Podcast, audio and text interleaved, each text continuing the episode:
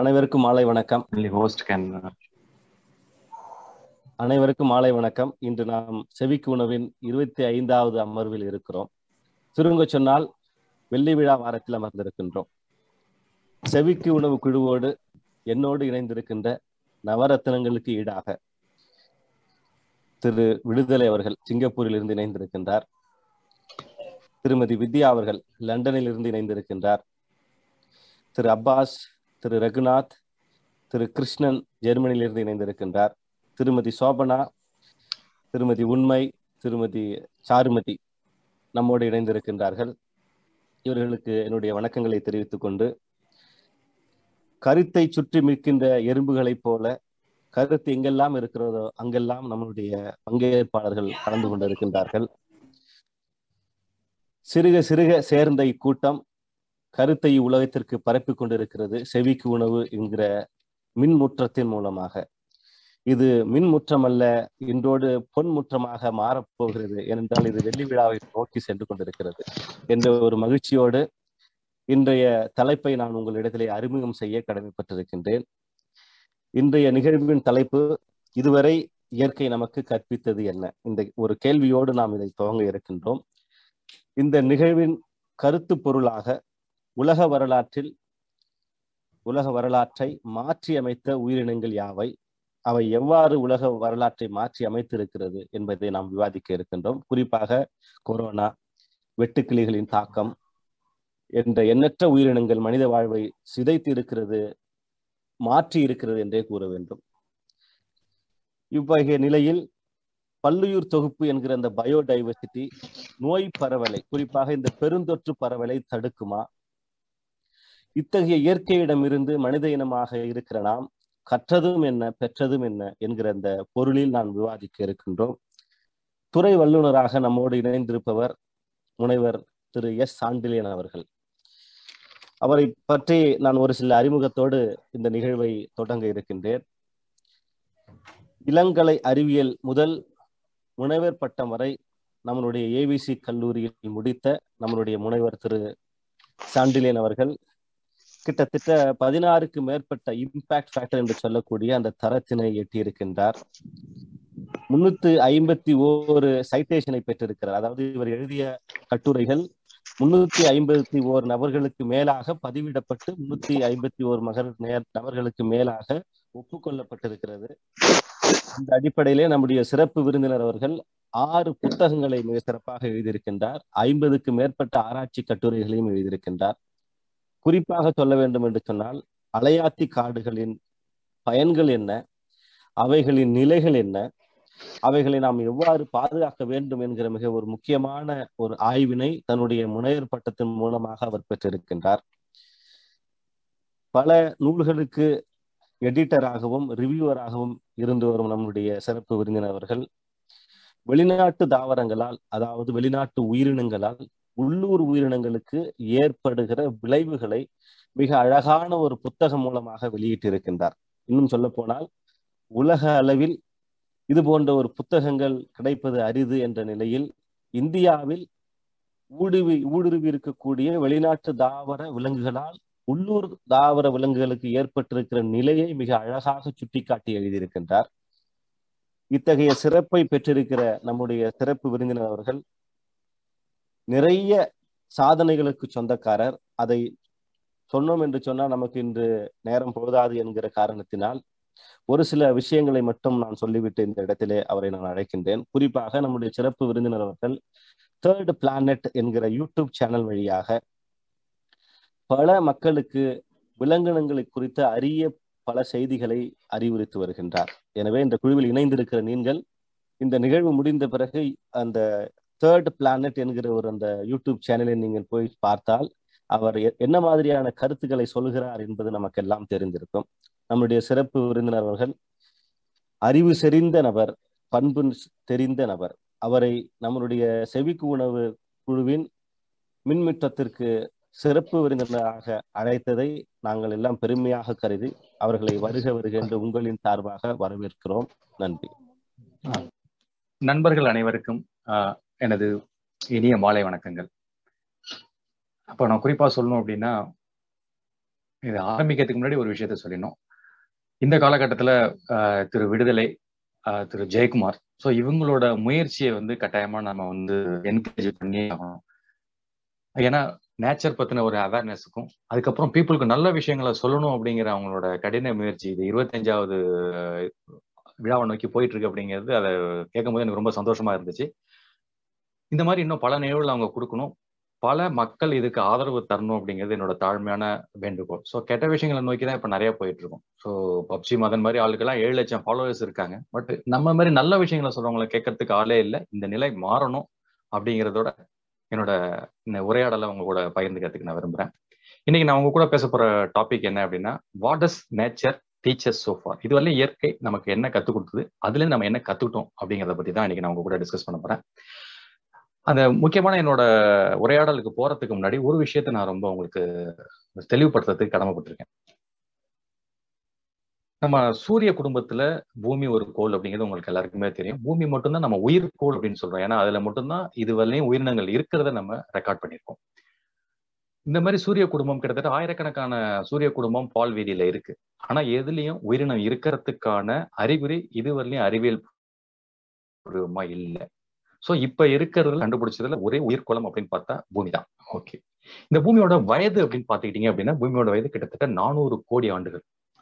அந்த நானூறு கோடி ஆண்டுகள்ல நூறு கோடி ஆண்டுகள் கிட்டத்தட்ட எந்த உயிரினமும் இல்லை, வெறும் பூமி மட்டும்தான் வெப்ப பந்தாதான் இருந்துச்சு. அதுக்கப்புறம் சூழ்நிலைகள் மாற்றம், கிளைமேட் சேஞ்ச், அதில் அப்புறம் மழை பெய்யுது. அப்படியே பார்த்தீங்க அப்படின்னா ஒரு நூறு கோடி வருடம் சாரி நூறு வருடங்களே நூறு கோடி வருடத்துக்கு அப்புறம் தான் முதல் உயிரினமே இந்த தண்ணியில தோன்றுது, இந்த பூமியில தோன்றுது. ஸோ இப்ப இருக்கக்கூடிய பூமியோட வயது நானூறு கோடி ஆண்டுகள் அப்படின்னு பார்த்தோம். இந்த நானூறு கோடி ஆண்டுகள்ல கடைசி முன்னூறு கோடி ஆண்டுகள் தான் உயிரினத்தோட ஆதிக்கத்தின் கீழே பூமி இருக்கு. இந்த கடந்த ஆயிரம் வருடங்கள்ல பூமி பந்து சந்திச்ச விளைவுகள் என்னென்ன மனிதனால, அதுக்கப்புறம் பாத்தீங்க அப்படின்னா இந்த பூமியில எவ்வளவு உயிரினங்கள் இருந்தது அப்படிங்கிறது ரொம்ப ரொம்ப முக்கியமான ஒரு தகவல். கிட்டத்தட்ட பல லட்சம் கோடி உயிரினங்கள் இந்த பூமியில வந்துட்டு போச்சு இருக்கு. இந்த பூமி கிட்டத்தட்ட நானூறு கோடி வருஷத்துல ஐந்து மிகப்பெரிய பேரழிவுகள் மாஸ் எக்ஸ்டிங்ஷனை சந்திச்சிருக்கு. இந்த ஐந்து பேரழிவுகள்ல என்ன நடந்தது அப்படின்னா தொண்ணூத்தி ஒன்பது விழுக்காடு பூமியில் இருந்த உயிரினங்கள் அழிந்து விட்டதா அறிஞர்கள் சொல்றாங்க, அறிவியலாளர்கள் சொல்றாங்க. அப்போ மீதி இருக்கிறது ஒரே ஒரு பர்சன்ட் உயிரினம் தான். ஓகே, இந்த ஒரு பர்சன்ட் உயிரினம்ங்கிறது எவ்வளவு அப்படிங்கிற ஒரு கொஸ்டின் நீங்க கேட்டீங்க அப்படின்னா இந்த ஒரு பர்சன்ட் உயிரினங்கிறது எட்டு புள்ளி ஏழு மில்லியன், அதாவது எண்பது லட்சத்தி எழுபதாயிரம் உயிரினங்கள் தற்போது இருக்கு அப்படின்னு ஒரு அப்ராக்சிமேட்டா கணக்கு சொல்றாங்க. அந்த எண்பது லட்சத்தி எழுபதாயிரத்துல ஒன்னு புள்ளி ரெண்டு மில்லியன், அதாவது பத்து லட்சத்தி இருபதாயிரம் உயிரினங்களை மட்டும்தான் இதுவரை நம்ம வகைப்படுத்தியிருக்கோம், அதை டாக்ஸானமிக்கலா கிளாசிஃபை பண்ணியிருக்கோம். மீதி இருக்கக்கூடிய ஏழு புள்ளி ஐந்து மில்லியன், அதாவது எழுபது லட்சத்தி ஐம்பதாயிரம் உயிரினங்களை நம்ம இதுவரை இன்னும் பெயரிடல, இன்னும் கிளாசிஃபையே பண்ணல அப்படிங்கிறது தான் உண்மை. இந்த உயிரினங்கள் எங்க இருக்குன்னா அதுல கிட்டத்தட்ட eighty seventy to eighty percent land என்விரான்மெண்ட்லயும், மீதி இருக்கிறது நைன்டி ஃபைவ் பர்சன்ட் கடல்லையும் இருக்கிறதா சொல்றாங்க. ஸோ இப்போ அஸ் அ ஹோலா பாத்தீங்க அப்படின்னா எட்டு புள்ளி ஏழு மில்லியன், அதாவது எண்பது லட்சத்தி எழுபதாயிரம் உயிரினத்துல மனுஷனும் ஒரு உயிரினம், அவ்வளவுதான். ஆனா இந்த ஒரு உயிரினம் வந்த பிறகு மற்ற எல்லா உயிரினத்துக்கும் பார்த்தோன்னா மிகப்பெரிய இடைஞ்சலை நம்ம கொடுத்துட்டு இருக்கோம் அப்படிங்கிறது தான் உண்மை. அதுவும் குறிப்பா கடந்த ஆஹ் சில நூறு வருடங்களாக மிகப்பெரிய இழப்பை பூமி சந்திச்சுட்டு இருக்கு. அதுக்கு முக்கிய காரணம் அப்படின்னு பார்த்தா நம்மளோட ஆஹ் ஒரு செயல் தான். ஸோ இந்த இருக்கக்கூடிய ஒரே உயிர்குலத்தை காப்பாற்ற வேண்டியது நம்ம அனைவரோட கடமை அப்படிங்கிற கான்செப்டை மையமா வச்சுதான் நான் என்னோட ப்ரெசன்டேஷனை இன்னைக்கு உங்களுக்கு ரெடி பண்ணியிருக்கேன். என்னோட ப்ரெசன்டேஷனோட ப்ரெசன்டேஷனை நான் ஒரு மூணு பிரிவாக முக்கியமாக பிரிச்சிருக்கேன். ஒன்று, உலக வரலாற்றை மாற்றியமைத்த உயிரினங்கள், அவை ஏற்படுத்திய தாக்கங்கள் என்ன. ரெண்டாவது, பல்லுயிர் தொகுப்பு, அதாவது பயோடைவர்சிட்டி, இந்த மாதிரி எபிடமிக், கோவிட் மாதிரி எபிடமிக்கை தடுத்து நிறுத்துமா அப்படிங்கிற கொஸ்டின். அதுக்கு அடுத்தது பார்த்தீங்கன்னா இயற்கையிடமிருந்து இதுவரை மனுஷன் என்ன கற்றுக்கிட்டான். இந்த மூணு ஹெட்டிங் கீழே தான் நான் இன்னைக்கு உங்க கூட டிஸ்கஸ் பண்ண போறேன். இல்ல ஃபர்ஸ்ட் உள்ளது எடுத்துக்கிட்டீங்க அப்படின்னா உலக வரலாற்றை மாற்றியமைத்த உயிரினங்கள் மற்றும் அவை மனுஷன் மேல ஏற்படுத்தின தாக்கங்கள். கிட்டத்தட்ட ஆயிரக்கணக்கான உயிரினங்கள் மனுஷன் மேல, அதாவது மனித இனத்தின் மேலேயும் வரலாற்றின் மேலேயும் தாக்கங்களை ஏற்படுத்தியிருக்கு. அதுல ஒரு சிலது நம்ம எல்லாருக்கும் ரொம்ப ஃபெமிலியரானது மட்டும் நான் இன்னைக்கு உங்க கூட டிஸ்கஸ் பண்ணலாம் அப்படிங்கிற மாதிரி இருக்கேன். நம்ம எல்லாரும் தெரியும் தசாவதாரம் அப்படிங்கிற படம், நம்ம கமலோட படம் பார்த்துருக்கோம். ஸோ அதுல கமல் ஆரம்பத்துல ஒரு தியரி ஒன்று சொல்லுவார், கேஸ் தியரி, அப்படி இல்லைன்னா வண்ணத்தி பூச்சி விளைவு அப்படிங்கிற மாதிரியான கான்செப்ட் இருக்கு. இந்த கேஸ் தியரி என்ன சொல்லுது அப்படின்னா, நொடி பொழுதில் ஏற்படும் ஒரு சின்னஞ்சிறிய மாற்றம் பின்னாளில் ஒரு பிரம்மாண்ட மாற்றத்தை ஏற்படுத்தும். அதாவது ரொம்ப இன்னும் இன்னும் கொஞ்சம் சிம்பிளிஃபை பண்ணி சொல்லணும் அப்படின்னா, இந்த உலகத்தில் நடக்கிற அல்லது நடக்க போற அல்லது நடந்து கொண்டிருக்கிற ஒரு சிறு விஷயம் பின்னாளில் மிகப்பெரிய நடக்க போற மிகப்பெரிய பெரிய விஷயத்தின் தொடக்கமா இருக்கும் அப்படிங்கிறது தான் கேஸ் தியரி. ஸோ இந்த உலகத்தில் நடக்கிற அல்லது நடக்க போகிற ஒரு சின்ன விஷயம் அதன் பிறகு நடக்க இருக்கிற ஒரு பெரிய விஷயத்தின் தொடக்க புள்ளி, இதுதான் கேஸ் தியரியா சொல்றாங்க. அதுக்கடுத்து இந்த பட்டர்ஃப்ளை எஃபெக்ட் அப்படின்னு என்ன சொல்றாங்க அப்படின்னா, ஒரு வண்ணத்தி பூச்சியின் சிறிய சிறகடிப்பு நேரம் வேறொரு இடத்தில் மிகப்பெரிய புயலை உருவாக்கலாம் அப்படிங்கிறது தான் அந்த தியரி. ஸோ இதெல்லாம் நம்புறது கொஞ்சம் கஷ்டமா இருக்கும், பட் ஆனால் நான் உங்களுக்கு ரீசெண்டான ரெலவெண்ட் இன்ஃபர்மேஷன் ஒன்று சொல்றேன். ரெண்டாயிரத்தி இருபதாம் ஆண்டு ஆஸ்திரேலியாவில் மிகப்பெரிய புஷ் ஃபயர், அதாவது காட்டுத்தீ, அந்த காட்டுத்தீ அணைக்கிறதுக்கு ரொம்ப கஷ்டப்பட்டாங்க. ஆஸ்திரேலியா வரலாற்றில் இது ஒரு மிகப்பெரிய காட்டுத்தீ. இந்த காட்டுத்தீயோட இம்பாக்ட் என்ன ஆச்சு அப்படின்னா, கென்யாவில் வெட்டுக்கிளியோட மிகப்பெரிய படையெடுப்பை கென்யா சந்திச்சுது. கென்யா சந்திச்ச முதல் வெட்டுக்கிளி படையெடுப்பு இதுதான். ஸோ இதுக்கு என்ன முக்கியமா சொல்றாங்கன்னா, ஆஸ்திரேலியாவில் நடைபெற்ற காட்டுத்தீயோட விளைவு தான் கென்யாவில் இதே மாதிரியான வெட்டுக்கிளியோட அவுட் பிரேக் வந்துச்சு அப்படின்றாங்க. இப்போ நீங்க நினைச்சு பாருங்க, ஆஸ்திரேலியாங்கிறது ஒரு காண்டினென்ட், ஆப்பிரிக்கா ஒரு காண்டினென்ட். ஸோ ஆஸ்திரேலியாவில் நடந்த ஒரு நிகழ்வு இன்னும் ஒரு காண்டினென்ட்ல இருக்கக்கூடிய ஒரு சின்ன கண்ட்ரியில என்ன மாதிரியான இம்பாக்டை ஏற்படுத்துது.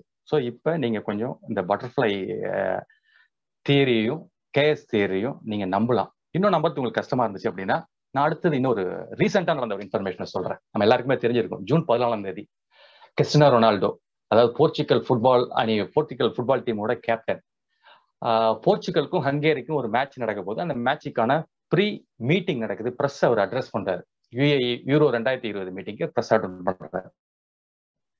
ஸோ அவர் ப்ரெஸ் மீட்டு வந்து உட்காரும் போது அவரோட டேபிளுக்கு முன்னாடி ரெண்டு கோக் பாட்டில் வச்சிருக்காங்க. ஸோ அந்த கோக் பாட்டில் என்ன பண்றாரு, ரைட் சைடில் இருக்கிற கோக் பாட்டில் எடுத்து லெஃப்ட் சைடில் வைக்கிறாரு. வச்சுட்டு ஒரே கொஸ்டின் கோக் அப்படின்னு ஒரு கொஸ்டின் பண்றாரு. அதுக்கப்புறம் ஒரு வாட்டர் பாட்டில் எடுத்து மேலே தூக்கி கட்டிட்டு வைக்கிறாரு. இந்த நிகழ்ச்சி நடந்தது மொத்தம் மூணே வினாடிகள் தான், ஓகேவா? இந்த மூணு வினாடிகள்ல என்ன நடந்துச்சுன்னா, அன்னைக்கு கோகோ கோலாவோட பங்கு வர்த்தகம் எவ்வளவு கீழே விழுந்துச்சு அப்படின்னா இருபத்தி ஒன்பதாயிரம் கோடியே முன்னூத்தி முப்பத்தி மூணு முப்பத்தி முன்னூத்தி முப்பத்தி ஏழு கோடி இருபத்தி ஒன்பதாயிரத்தி முன்னூத்தி முப்பத்தி ஏழு கோடி ரூபாய் லாஸ், ஓகேவா? ஒரு சின்ன மூணு செகண்ட் நிகழ்ச்சி தான். ஐரோப்பாவில் நடக்குது, ஐரோப்பாவோட பங்கு வர்த்தகம் அஸ் வெல் அஸ் அமெரிக்காவோட பங்கு வர்த்தகத்தை மாறிக்குது. இதுதான் அந்த கேஸ் தியரியோட வெரி நமக்கு ஹேண்ட்ஸ் ஆன் ப்ரூஃப் அப்படின்னா இதுதான். இப்போ நான் என்னோட ப்ரெசன்டேஷன் எல்லாமே இந்த கேஎஸ் தியரியோட ரிலேட் பண்ணி தான் சொல்ல போறேன் நான். ஆனால் ஒவ்வொரு வாட்டியும் சொல்ல மாட்டேன், நீங்களாம் ஹைப்பர் லிங்க் பண்ணிக்கிங்க அதை. ஸோ இந்த தியரி இப்போ இந்த நடந்த நிகழ்வு எப்படி கேஎஸ் தியரியோட மேட்ச் ஆகும், எப்படி பட்டர்ஃப்ளை எஃபெக்டோட மேட்ச் ஆகும் அப்படிங்கிறது நான் உங்களோட வியூவுக்கே விட்டுறேன், ஓகே? இப்போ நான் முன்னாடியே சொன்ன மாதிரி பார்த்தீங்க அப்படின்னா, முக்கியமாக ஒரு அஞ்சு உயிரினம் என்ன மாதிரியான தாக்கத்தை மனித இனத்து மேலே ஏற்பட்டுச்சு அப்படிங்கிறத காட்டுறேன். ஃபர்ஸ்ட் ஒரு அந்த சிலையில் அஞ்சு இது இருக்கு. மேலே இருக்கிறது பெப்பர், கீழே இருக்கிறது பார்த்தீங்க அப்படின்னா கடலாமை, நடுவில் இருக்கிறது கோவிட் வைரஸ், மேலே ஸ்பைடர், கீழே எமு அப்படிங்கிற ஒரு ஆஸ்திரேலியன் பேர்ட். இந்த ஐந்தும் என்ன மாதிரியான தாக்கத்தை மனித குலத்தின் மேலே நிகழ்த்தியது. ஸோ இது அஞ்சு மட்டும் கிடையாது, ஏகப்பட்டது இருக்கு, பட் இது உங்களுக்கு ஃபெமிலியராக இருக்கும் அப்படிங்கிறனால இது அஞ்சு நான் சொல்றேன். இப்ப நம்ம எல்லாருக்குமே தெரியும், அங்க அங்க இருக்கிறது ரைட் சைடு லெஃப்ட் சைட்ல இருக்கிறது மிளகு, கீழே இருக்கிற பொங்கல்ல மிளகும் பொங்கலும் ரொம்ப இன்செப்பரபிள் எலிமெண்ட். இந்த மிளகுக்கும் ரைட் சைட்ல இருக்கக்கூடிய இந்தியா மேப்புக்கும் ஏதாவது சம்பந்தம் இருக்கா அப்படிங்கிற கொஸ்டின் நீங்க கேட்டீங்க அப்படின்னா சென் பர்சன்ட் இருக்கு. நம்ம இப்ப இந்தியா அப்படிங்கிற இந்த பொலிட்டிக்கல் பவுண்டரி இருக்கு இல்லையா, இந்த ஸ்ட்ரக்சர் நமக்கு கிடைச்சதுக்கு காரணம் மிளகு தான். பாகிஸ்தான் பிரிஞ்சதுக்கு காரணமும் மிளகு தான். கொஞ்சம் கொஞ்சம் நம்புறதுக்கு உங்களுக்கு கஷ்டமா இருக்கும், பட் இருந்தாலும் பாருங்க. முத முதல்ல பிரிட்டிஷ்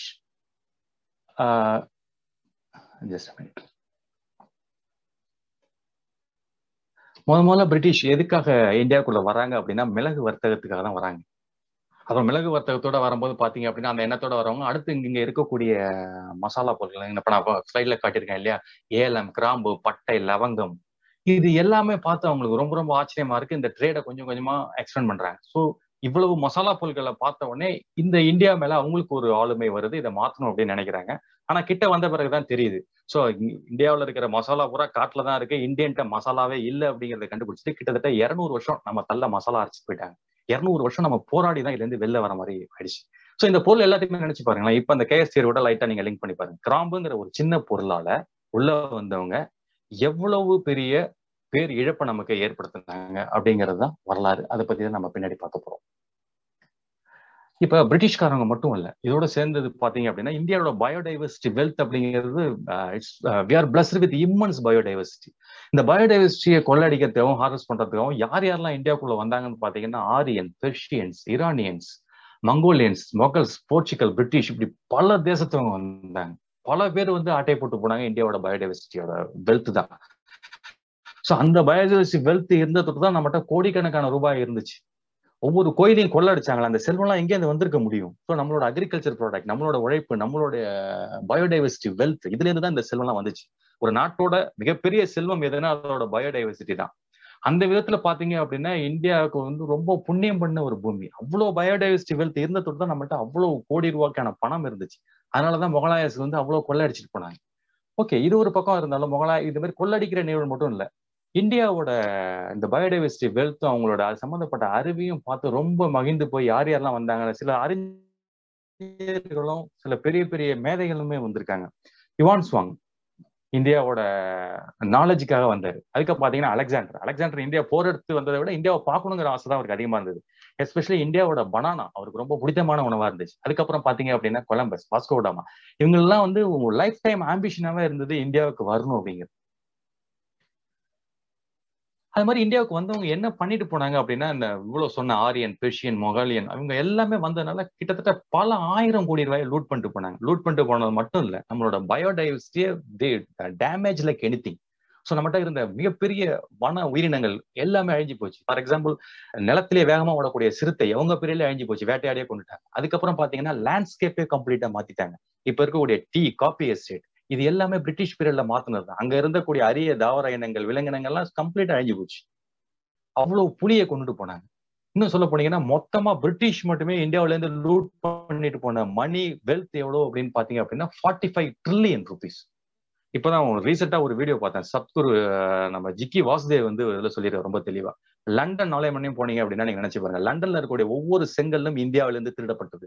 லண்டன் மிகப்பெரிய அழகிய நகரம் அப்படின்னு நம்ம சொல்லுவோம், ஆனா அது இந்தியாவோட சொத்து. இந்தியாவில இருந்து கொள்ளடிக்கப்பட்டதுதான் லண்டன். அது மட்டும் கிடையாது, அவங்க போகும்போது கடைசியா உணர்ந்து ஒரு சில தவறுகளை திருத்திட்டு தான் போனாங்க. கிட்டத்தட்ட அவங்க விட்டுட்டு போகும்போது நம்மகிட்ட நாற்பதாயிரம் புலி இருந்துச்சு. ஆனா அவங்க போன கொஞ்ச நாளே பாத்தீங்க அப்படின்னா அவங்களுக்கு நம்ம சலைச்சவங்க இல்லை, இந்தியன் அப்படிங்கிறதுல என்ன நம்ம காட்டணும்னா நாற்பதாயிரம் புலியோட எண்ணிக்கையை நாலாயிரம் ஆக்கிட்டோம். நம்மளும் அவங்களுக்கு சலைச்சவங்களை வேட்டையில அப்படின்னு காட்டிட்டு. ஓகே, இதுக்கு அடுத்து பாத்தீங்க அப்படின்னா இவங்க நிறைய பொருட்களை கொள்ளடிச்சிட்டு போனாங்கன்னு பார்த்தா இப்ப உள்ள இந்தியனை யாரை கேட்டான்னு சொல்லுவாங்க, நம்ம இப்போ பிரிட்டிஷ்ல இருந்து ஒன்று வாங்கணும், ஒரு பொருளை நம்ம திருப்பி எடுக்கணும் அப்படின்னு கேட்டீங்கன்னா என்ன சொல்லுவாங்க அப்படின்னா கோகினூர் டைமண்டை சொல்லுவாங்க. கோகினூர் டைமண்டை நம்ம எப்படியாவது மீட்டு கொண்டு வரணும் நம்ம நாட்டுக்கு அப்படின்னு. கிட்டத்தட்ட இருக்கிறதுலே மிக உலகத்துல கண்டுபிடிச்சதுலேயே இருக்கக்கூடியதுலேயே மிகப்பெரிய வைரம், மிக காஸ்ட்லியான வைரம்னு பார்த்தீங்க அப்படின்னா அதுல ஒன்று கோகினூர் டைமண்ட். ஸோ கோகினூர் டைமண்டோட ஒர்த் அப்படின்னு பாத்தீங்க அப்படின்னா கிட்டத்தட்ட நூத்தி நாற்பதுலேருந்து நானூறு மில்லியன் ஈரோ சொல்றாங்க. ஸோ ஒரு ஈரோங்கிறது எண்பத்தி எட்டு ரூபா. ஸோ இதுல மல்டிப்ளை பண்ணீங்க, ஃப்ரீயா இருக்கும்போது நீங்க மல்டிப்ளை பண்ணி பாருங்க. ஸோ கோகினூர் வைரத்தை இந்தியாவுக்குள்ள கொண்டு வரணுங்கிறது நிறைய பேரோட கனவா இருக்கு. ஆனா என்னை பொறுத்தவரையிலையும் நான் அதை ப்ரிஃபர் பண்ண மாட்டேன். இதை தாண்டின இன்னொரு பொக்கிஷன் இருக்கு, ஆனா நிறைய இந்தியன்ஸ்க்கு அது என்ன அப்படிங்கிறதே தெரியாது. நான் அதை உங்க கூட ஷேர் பண்றேன். ஸோ இதுதான் அது ஹார்டஸ் மலபாரிகஸ் அப்படிங்கிற ஒரு புக். அந்த புக்கோட பேரு நம்ம இங்கிலீஷ்ல சொல்லணும் அப்படின்னா கார்டன் ஆஃப் மலபார். ஆக்சுவலா ஹென்ரிக் வேன் ரீட் அப்படிங்கிற ஒரு கலெக்டர், நம்ம பிரிட்டிஷ் கலோனியல் பீரியட்ல ஒரு கலெக்டர் இருந்தார். தூத்துக்குடியில எல்லாம் அவர் பணியாற்றிருக்காரு. தூத்துக்குடியில இருந்து அவருக்கு கேரளாவுக்கு டிரான்ஸ்ஃபர் பண்றாங்க. கேரளா போனோம்னா இந்த கேரளாவோட தாவரங்களோட அழகை பார்த்து மகிழ்ந்து போறாரு. எஸ்பெஷலி அந்த ரோஜா, டிஃப்ரெண்ட் வெரைட்டி ஆஃப் ரோஜா, மஞ்சள் கலர் ரோஜாலாம் அவர் ரொம்ப இம்ப்ரெஸ் பண்ணுது. அதுல இருந்து வரக்கூடிய அத்தர் வாசனை, இது எல்லாத்தையுமே பார்த்த உடனே ஒரு கட்டத்துல என்ன பண்றாரு, இதை பிசினஸா மாத்துறாரு. அதுக்கப்புறம் அவருக்கு ஒரு யோசனை, கேரளாவிலே இருக்கும்போது அவருக்கு நம்ம பிரிட்டிஷோட மெடிசனல் முறையும் இந்தியாவோட இந்த தாவரங்களை வச்சு அவங்க செய்யக்கூடிய மெடிசன் முறையும் பாத்தீங்கன்னா அவ்வளவு டிஃபரன்ஸ் இருக்கு, அவ்வளவு பயனுள்ளதா இருக்குங்கிறத அவர் கண்டுபிடிக்கிறார். உடனே இதை டாக்குமெண்ட் பண்ணணும் அப்படின்னு முடிவு பண்றாரு. அப்ப என்ன பண்றாரு, நம்ம லோக்கல்ல இருக்கக்கூடிய அச்சுதன் அப்படிங்கிற ஒரு நம்ம நம்ம என்ன சொல்லணும்னா ஒரு சித்த மருத்துவர் அப்படின்னு வச்சுக்கலாம். அந்த ஃபேமிலி, அதாவது ஈழ வம்சம் அப்படின்னு சொல்லுவாங்க, ஈழர்கள் அப்படிங்கிற மாதிரியான ஒரு கம்யூனிட்டி அது. ஸோ அவங்களுக்கு வந்து சித்த மருத்துவமா இது அதிகம், நாலேஜ் அதிகம். அவரை வச்சுட்டு கேரளாவில் இருக்கக்கூடிய எல்லா தாவரத்தையும் வந்து டாக் பண்ணாரு. கார்மெலிஸ் மேத்யூஸ் அப்படிங்கிறவர் ஒரு சின்ன டிராயிங் மாஸ்டர் மாதிரின்னு வச்சுக்கலாம். ஒவ்வொரு பிளான்ட்டையும் ரொம்ப தத்ரூபமா கேரளாவில் இருக்கக்கூடிய எல்லா பிளான்ட்டையுமே வரைஞ்சாங்க. கிட்டத்தட்ட அந்த ஒர்க்கை அவங்க ஸ்டார்ட் பண்ணது ஆயிரத்தி அறுநூத்தி எழுபத்தி எட்டுல ஆயிரத்தி எழுநூத்தி எட்டுல அதை முடிச்சாங்க. முப்பது வருஷம் ஆச்சு. ஒவ்வொரு வால்யூமுக்கும் ஐநூறு பேஜ், கிட்டத்தட்ட பன்னெண்டு வால்யூம், ஆறாயிரம் பேஜ், முப்பது வருஷம் முடிச்சாங்க. இவர் திருப்ப வந்து போர்ச்சுகல் போகும்போது அச்சுதனையும் கூடவே அழைச்சிட்டு போயிட்டார். இது கொங்குனி மொழியிலையும் லாட்டின் மொழியிலையும் அதோட ஸ்கிரிப்ட் எல்லாம் இருக்கு. இன்னைக்கும் அந்த டிராயிங் பார்த்தீங்கன்னா அவ்வளவு அழகான ஒரு டிராயிங் அது. ஸோ கிட்டத்தட்ட இந்த புக்கோட ஒரிஜினல் காப்பி லைடன் யூனிவர்சிட்டி நெதர்லாந்துல இருக்கு முன்னூத்தி நாற்பத்தி மூணு வருஷமா. இதுல இந்த பிளான்ஸோட மெடிசினல் ப்ராப்பர்ட்டியை பத்திலாம் இருக்கு அப்படிங்கிறது தான் தகவல். இப்ப நீங்க தான் சொல்லணும், கோஹினூர் டைமண்ட் பெருசா இல்ல ஆத்தஸ் மலபாரிகஸ் புக்கோட வேல்யூ பெருசா? ஏன்னா இப்ப நீங்க கோவிட் இதுல நினைச்சு பாருங்க, கோவிடுக்கு நம்ம என்ன பண்ணிட்டு இருக்கோம், என்ன கஷாயம் குடிச்சிட்டு இருக்கோம், சவசுர குடிநீர் குடிச்சிட்டு இருக்கோம், நிலவேம்பு கஷாயம் குடிச்சிட்டு இருக்கோம். இப்ப ஆந்திராவில் இருக்கக்கூடிய ஹெர்பல் மெடிசனை தான் நம்ம நம்பிட்டு இருக்கோம். ஸோ இதை விட பல மடங்கு ஒருத்துள்ள ஹெர்பல்லாம் இருக்கு. ஆனா இன்னைக்கு அதை பத்தின நாலேஜே நம்ம கிட்ட இல்லை. அது எல்லாத்தையும் பொக்கிஷமா அவங்க எடுத்துட்டு போயிட்டாங்க. அவங்கள்ட்ட நம்மளோட நாலேஜ் ரிசோர்ஸ் இருக்கு. இன்னைக்கு கேரளாவில் எந்த பிளான்ட்டுக்கு எந்த மெடிசன் வேல்யூ இருக்குங்கிறது நிறைய பேருக்கு தெரியல. இருக்கிறத வச்சுதான் ஓட்டிட்டு இருக்கோம் அப்படிங்கிறதுதான் உண்மை. ஸோ அப்ப கம்பேர் பண்ணும்போது பாத்தீங்கன்னா கோஹினூர் வைரத்தை விட ரொம்ப காஸ்ட்லியான ஒரு மெட்டீரியல் அப்படின்னு பாத்தீங்க அப்படின்னா ஆத்தஸ் மலபாரிகஸ் அப்படிங்கிற புக்கு தான். இதுக்கு அடுத்து பாத்தீங்க அப்படின்னா இன்னொரு சின்ன விளைவு. இப்ப நம்ம இந்திய தேசத்தை பல அரசர்கள் ஆண்டாங்க அப்படிங்கிறது தெரியும். குறிப்பா தமிழ்நாட்டை எடுத்துக்கிட்டீங்கன்னா ரொம்ப ஃபேமஸான அரசர்கள் அப்படின்னா சேர சோழ பாண்டியரை நம்ம சொல்றோம். எஸ்பெஷலி குறிப்பா சோழர்கள். இப்ப நம்ம நம்ம எல்லாருமே மேக்சிமம் பாத்தீங்கன்னா சோழர் பெல்ட்ல தான் இருக்கும். இந்த சோழர்கள் மட்டுமே கடல் கடந்து நிறைய தேசத்துக்கு போனாங்க. ஒரு சில தேசத்தை அவங்க ஆண்டாங்க, இன்னொரு தேசத்துக்கு கூட எல்லாம் நல்லுறவு வச்சுக்கிட்டாங்க. ஆஹ் கிழக்கு கீழ் திசை நாடுகள்னு சொல்லக்கூடிய கீழ் ஆசிய நாடுகள் சொல்லக்கூடிய பர்மா ஆகட்டும், சிங்கப்பூர், மலேயா, அதுக்கப்புறம் பாத்தீங்கன்னா ஸ்ரீலங்கா, இது எல்லாத்துக்குமே இவங்களால ஈஸியா போக முடிஞ்சது. அப்ப நல்லா நினைவு வச்சுங்க, அவங்கள்ட்ட ஃபீல்டு கேம்பஸ் கூட கிடையாது. கொலம்பஸ் இந்தியா வரணுட்டு எங்கேயோ போயிருந்தாரு. ஆனா இவங்க எல்லாம் என்ன பண்ணாங்கன்னா கிட்டத்தட்ட ஐம்பத்தி நாலு தேசத்துக்கு இவங்க போயிருக்காங்க, சோழர்கள் போயிருக்காங்க. இது எப்படி சாத்தியப்பட்டது அப்படிங்கும் போது ஒரிசா பாலுங்கிற ஆய்வாளர் ஒரு குறிப்பை சொல்றாரு. அதாவது சோழர்கள் வந்து ஆமைய தன்னோட திசை காட்டும் கருவியா பயன்படுத்துறாங்க அப்படின்னு. இது எப்படி சாத்தியம் அப்படின்னு யோசிச்சு பார்க்கும்போது ரீசெண்ட் அறிவியல் என்ன சொல்லுது அப்படின்னா கிட்டத்தட்ட பல வகையான கடல் ஆமைகள் இருக்கு. அதுல குறிப்பா ஐந்து ஆமைகள் இந்தியாவோட கடற்கரையில வந்துதான் முட்டையிடுது அப்படிங்கிறத கண்டுபிடிக்கிறாங்க. இது பல ஆயிரம் கிலோமீட்டருக்கு அந்தாண்ட இருக்கக்கூடிய ஆமை பிரீடிங் சீசன்ல இந்தியா வருது. ஆனா இந்த ஒரு நாளைக்கு ஒரு ஆமையால எண்பத்தி மூணு கிலோமீட்டர் வரையும் டிராவல் பண்ண முடியும் ரஃபா எடுத்துட்டீங்கன்னா. ஆனா ஆயிரக்கணக்கான கிலோமீட்டர் ஒரு சில நாள்ல எப்படி வருதுன்னு பார்க்கும்போது அது கடல் நீரோட்டத்தை யூஸ் பண்ணிக்கிறத கண்டுபிடிக்கிறாங்க. அதாவது கடல்ல ஒரு நீரோட்டம் மாதிரி இருக்கும், அதுக்குள்ள போச்சுன்னா ஈஸியா வந்துட முடியும். இப்ப எப்படின்னா ஓடக்கூடிய வாய்க்கால் பகுதியில் இருக்குன்னு வச்சுக்கலாம், அங்க நீங்க குளிச்சிங்கன்னா ரொம்ப ஸ்ட்ரெயின் பண்ணி நீச்சல் அடிக்க வேணாம். அந்த தண்ணியில இருந்தீங்கனால தண்ணி ஓட்டத்துக்கே உங்களுக்கு இழுத்துட்டு போயிடும். சோ அந்த மாதிரி இந்த ஆமைகள் வந்து அதை பயன்படுத்தி தான் சீக்கிரமா இந்திய துறைமுகத்துக்கு வருதுங்கிறத கண்டுபிடிச்சாங்க. அதுதான் அவர் என்ன பண்றாரு, ஒரிசா பாரு கால்குலேட் பண்ணி சொல்றாரு, இந்த நீரோட்டங்கள் கிட்டத்தட்ட ஐம்பத்தி நாலு நாடுகள்ல போய் சேருது. இந்த ஐம்பத்தி நாலு நாடுகள்லயும் இன்றைக்கும் தமிழ் பெயர்கள் இருக்கு, தமிழ் கோயில் இது இருக்கு, ஒரு சில தமிழ் கலாச்சாரங்கள் இன்னமும் இருக்கு, பழக்க வழக்கங்கள் இன்னமும் கடைபிடிக்கிறாங்க. ஸோ அதனால சோழர்கள் ஆமையதான் ஃபாலோ பண்ணாரு அப்படிங்கிற மாதிரி ரொம்ப அடிச்சு சொல்றாரு. அதுக்கான எவிடன்ஸ் அவர் நிறைய கொடுக்குறாரு. ஸோ இப்ப சோழ சாம்ராஜ்யம் வெளி உலகத்துக்கு பறந்து கட்டமைக்கப்பட்டதுக்கு ஒரு முக்கியமான இம்பாக்டா இது பண்ணது ஆமைகள்னு சொன்னா அது மிகையாகாது. அதுக்கு அடுத்து எடுத்துக்கிட்டீங்க அப்படின்னா இன்னொரு ஃபாரின் எக்ஸாம்பிள். ஆக்சுவலா நம்ம பிரிட்டிஷை சொல்லும் போது சொல்லுவோம், நம்ம இருநூறு வருஷம் அடிமையா இருந்தோம். பிரிட்டிஷை பொறுத்தவரையும் சொல்லும் போது ஒன்று சொல்லுவாங்க, சூரியன் மறையாத நாடு அப்படின்னு சொல்லுவாங்க. ஸோ அவ்வளவு நாடுகளை அவங்க வந்து அடிமைப்படுத்தி வச்சிருந்தாங்க. கண்டமுட்டு கண்டம் நாடு அடிமைப்படுத்தின அவங்களுக்கு தன்னோட காலுக்கு கீழே இருந்த ஸ்காட்லாந்து அடிமைப்படுத்துறது பெரிய விஷயமே கிடையாது. ஆனா ஸ்காட்லாந்தோட மன்னன் ராபர்ட் ப்ரூஸ், நம்ம எல்லாம் எப்படி போராடினோமோ அதே மாதிரி போராடினா. கிட்டத்தட்ட ஆறு வாட்டி பிரிட்டிஷை எதிர்த்து போராடி ஆறு வாட்டியும் தோத்து போயிட்டான். ஆறாவது வாட்டி மிகப்பெரிய தோல்வி, அவனுக்கு உயிர் பழிச்சா போகுதுன்னு தப்பிச்சு ஸ்காட்லாந்து இருக்கக்கூடிய ஒரு சின்ன கேவ்ல பதுங்கியிருக்கான். இப்படியே வாழ்க்கை விட்டுட்டு இருக்கும்போது ஒரு நாள் நல்ல மழை காலத்துல கேவோட வாசல்ல இருக்கும்போது ஒரு ஸ்பைடர் கூடு கட்டுறதை பாக்குறான், அதை சிலந்தி வளர்ப்புன்றதை பாக்குறான்.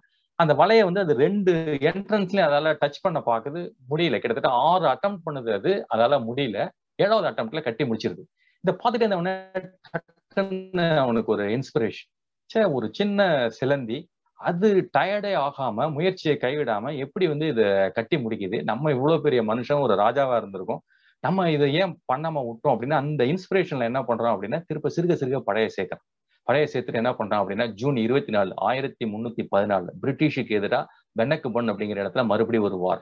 அந்த வார்ல பிரிட்டிஷை தோக்கடிக்கிறான், திருப்ப ஸ்காட்லாந்தை கைப்பற்றுறான்.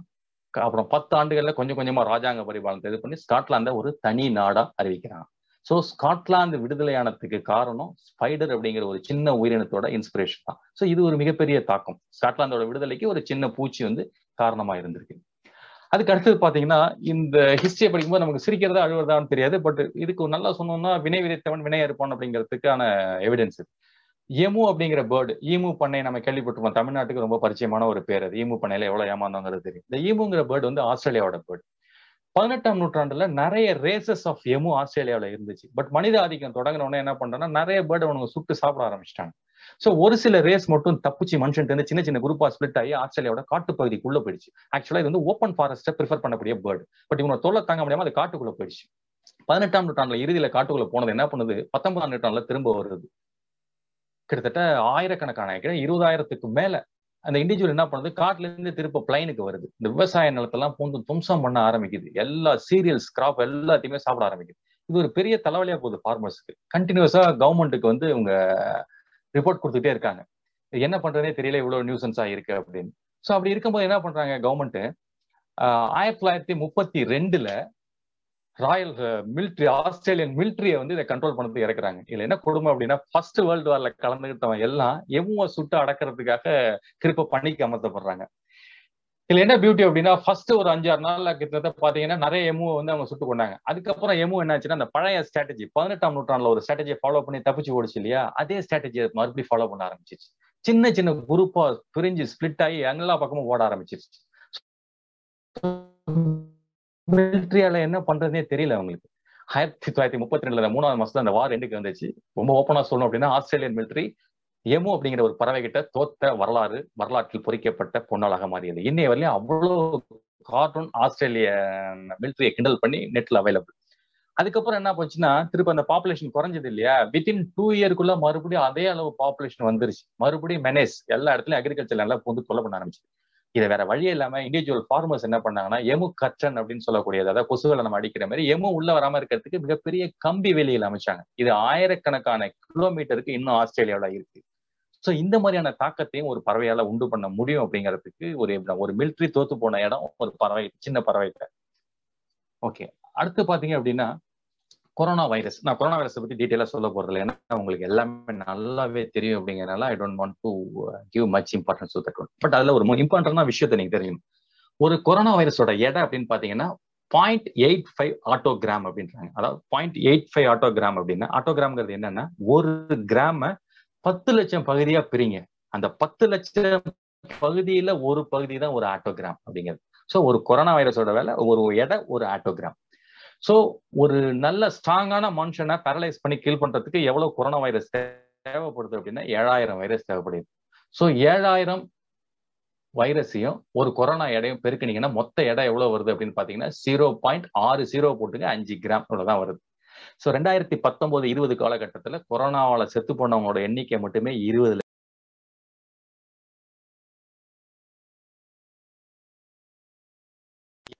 எடை வருது அப்படின்னு பாத்தீங்கன்னா டூ கிராம்ஸ். அதாவது ஒரு டீஸ்பூனால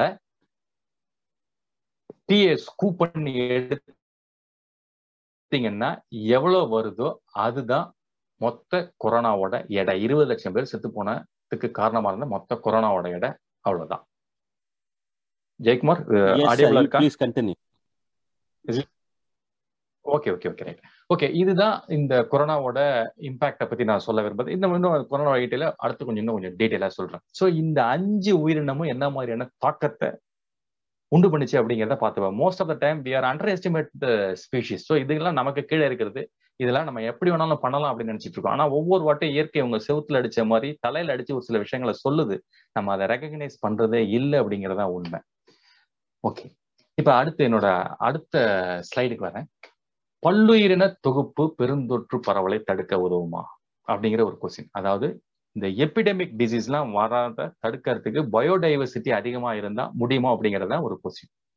ஆனா இதுல என்ன அப்படின்னா, முக்கியமா நீங்க தெரிஞ்சுக்க வேண்டியது, இந்த பெருந்தொற்று வரத்துக்கு காரணமே நீங்க பயோடைவர்சிட்டி அழிக்கிறது தான் அப்படிங்கிறது ஒரு மிகப்பெரிய உண்மை. நீங்க எவ்வளவுக்கு எவ்வளவு பயோடைவர்சிட்டி அழிக்கிறீங்களோ, கிளியர் பண்ணிட்டு வரீங்களோ, அவ்வளவுக்கு எவ்வளவு எபிடமிக் டிசீஸ் அதிகமா வருது அப்படிங்கிறது தான் சயின்ஸ். ஒவ்வொரு வருஷமும் நம்ம கிளியர் பண்ணக்கூடிய ஃபாரஸ்டோட ஏரியா எவ்வளவு ஹேபிட்டேட்டை நம்ம டெஸ்ட்ராய் பண்றோம் அப்படின்னு பாத்தீங்கன்னா ஏகப்பட்ட ரிப்போர்ட்ஸ் இருக்கு. கிட்டத்தட்ட பிப்டீன் பில்லியன் ட்ரீஸ் ஒரு வருஷத்துக்கு பதினஞ்சு ட்ரீஸ் வந்து நம்ம கிளியர் பண்றோம். ஆடியபிள் ஏதோ ஒரு பண்ணலன்னு நினைக்கிறேன். ஓகேவா, கண்டிப்பா. ஸோ ஃபிஃப்டி பில்லியன் ட்ரீஸை வந்து ஒரு வருஷத்துக்கு கிளியர் பண்றோம், கிளியர் பண்ணிட்டு இருக்கோம். அதுக்கப்புறம் அந்த சிபிடி, அதாவது கன்வென்ஷன் ஆன் பயாலஜிக்கல் டைவர்சிட்டி, என்ன சொல்றாங்க அப்படின்னா ஆயிரத்தி தொள்ளாயிரத்தி தொண்ணூறு வரலையும் உலகத்துல நம்ம அழிச்ச காடுகளோட எண்ணிக்கை அப்படின்னு பாத்தீங்க, பரப்பளவுன்னு பாத்தீங்கன்னா one lakh sixty thousand square kilometre. அவ்வளவு ஃபாரஸ்ட் நம்ம அழிச்சிருக்கோம். இப்ப இன்னும் அடுத்த கட்டம் அப்படின்னு சொல்லணும்னு வச்சீங்கன்னா ஒரு ஹெக்டேர் ஃபாரஸ்ட் பர் செகண்டுக்கு உலக முச்சுன்னு இப்ப இந்த செகண்ட்ல வந்து ஒரு ஹெக்டேர் ஃபாரஸ்ட் அழிஞ்சிட்டு இருக்கு உலக முச்சுன்னு கூடிய காடுகள் பாத்தீங்கன்னா. சோ இந்த ரேஷியோல இந்த வேகத்துல வந்து நம்ம காடுகளை அழிச்சிட்டு இருக்கோம். இந்த படத்தை பாத்தீங்கன்னா உங்களுக்கு தெரியும் எப்படி காடுகளை நம்ம அழிச்சிட்டு இருக்கோம் அப்படிங்கிறதுக்கான ஒரு சின்ன எக்ஸாம்பிள், ஒரு ஏரியல் வியூல எடுத்த படங்கள். சோ இப்ப காடுகள் அழிக்கும்போது நம்ம என்ன பண்றோம், அந்த மரத்தை மட்டும் தான் பாக்குறோம், வுட் வேல்யூ மட்டும் தான் பாக்குறோம், மரத்தை மட்டும் அறுத்து எடுத்துட்டு வந்துடுறோம். நம்மளோட வீடுகளுக்காவோ இல்ல பாலங்கள் கட்டுறதுக்காவோ மரத்தை யூஸ் பண்றோம். Okay, right. ஆனா இந்த காட்டுக்குள்ள இருந்த விலங்குகளோட கதி என்ன அப்படிங்கறத வந்து நம்ம ஒருபோதுமே சிந்திக்கிறது இல்லை. கிட்டத்தட்ட லட்சக்கணக்கான உயிரினங்கள் அதுல இருக்கு. நான் ஏற்கனவே சொல்லியிருக்கேன், இன்னும் நம்ம வந்து வகைப்பாட்டியலுக்கு கொண்டு வராத உயிரினங்கள் எண்பத்தி ரெண்டு விழுக்காடு கிட்டத்தட்ட லேண்ட்ல தான் இருக்கு, எஸ்பெஷலி காட்டுல தான் இருக்கு. ஓகேவா? சோ அந்த உயிரினங்கள் என்னன்னு நம்ம வகைப்படுறதுக்கு முன்னாடி அது எல்லாமே அழிஞ்சு போயிடுது, நம்மளோட நாலேஜுக்கு வராமலே அழிஞ்சு போயிடுது. சோ இதெல்லாம் மிகப்பெரிய கொடுமை. இதுக்கான தண்டனை நம்ம அனுபவிக்கிறோமான்னு பார்த்தா கட்டாயமா அனுபவிச்சுட்டு தான் இருக்கும், ஏதாவது ஒரு வயத்துல நம்ம அனுபவிச்சுட்டு தான் இருக்கும். இப்ப ஃபார் எக்ஸாம்பிள் பாத்தீங்கன்னா இந்த காடு அழியும் போது அடுத்து இந்த காட்டுல இருக்கக்கூடிய விலங்குகளுக்கும் மனுஷனுக்குமான போராட்டம், man human wild life conflict ஏற்படுது. சோ யானை போன்ற விலங்கினங்கள் தன்னை காட்டு அழிஞ்சதுனால தன் உணவுக்காக என்ன பண்ணுதுன்னா வயல்வெளியை நோக்கி வர ஆரம்பிக்கும். அப்படி வரும்போது பாத்தீங்கன்னா விவசாயிக்கும் அதுக்குமான சண்டை.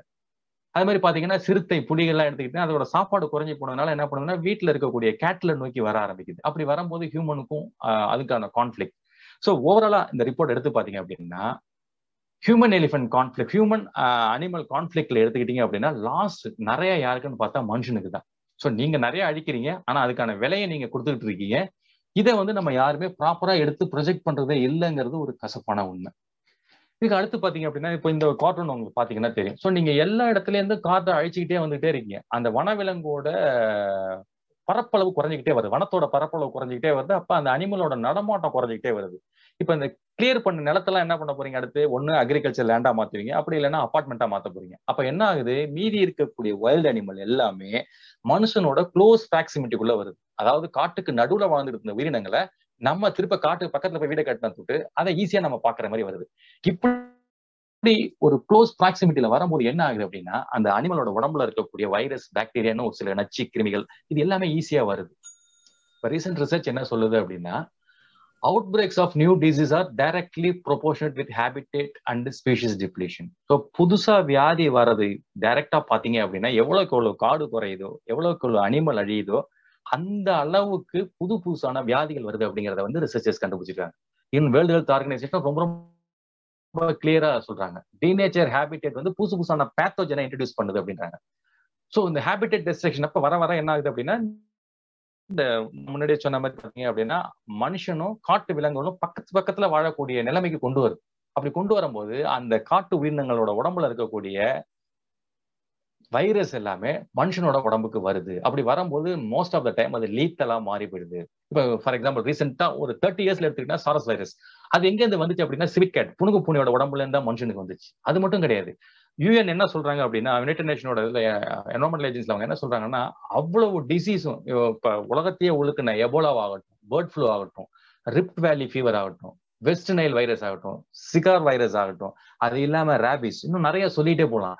இந்த வைரஸ் எல்லாமே எங்கேருந்து வருதுன்னா காட்டுல இருந்து, அனிமல்ட்ட இருந்து தான் நம்ம உடம்புக்கு வந்திருக்கு அப்படிங்கிறத கண்டுபிடிக்கிறாங்க. இப்ப ரீசெண்டான எவிடன்ஸ் நம்ம கோவிட் எடுத்துங்க, கோவிட் எங்கேருந்து வருது அப்படின்னு பாத்தீங்கன்னா கோவிடோட ஆர்ஜின் நமக்கு ரெண்டு விதமா சொல்லலாம். அதாவது கோவிட் வந்து ஊகான் வைரலஜி இன்ஸ்டியூட்ல இருந்து வந்துச்சு அப்படிங்கிறாங்க. ஆனா அவங்களுக்கு எங்கேருந்து ஐசோலேட் பண்ணி அதை எடுத்தாங்க அப்படின்னா பேட்ல இருந்து தான் எடுத்தாங்க.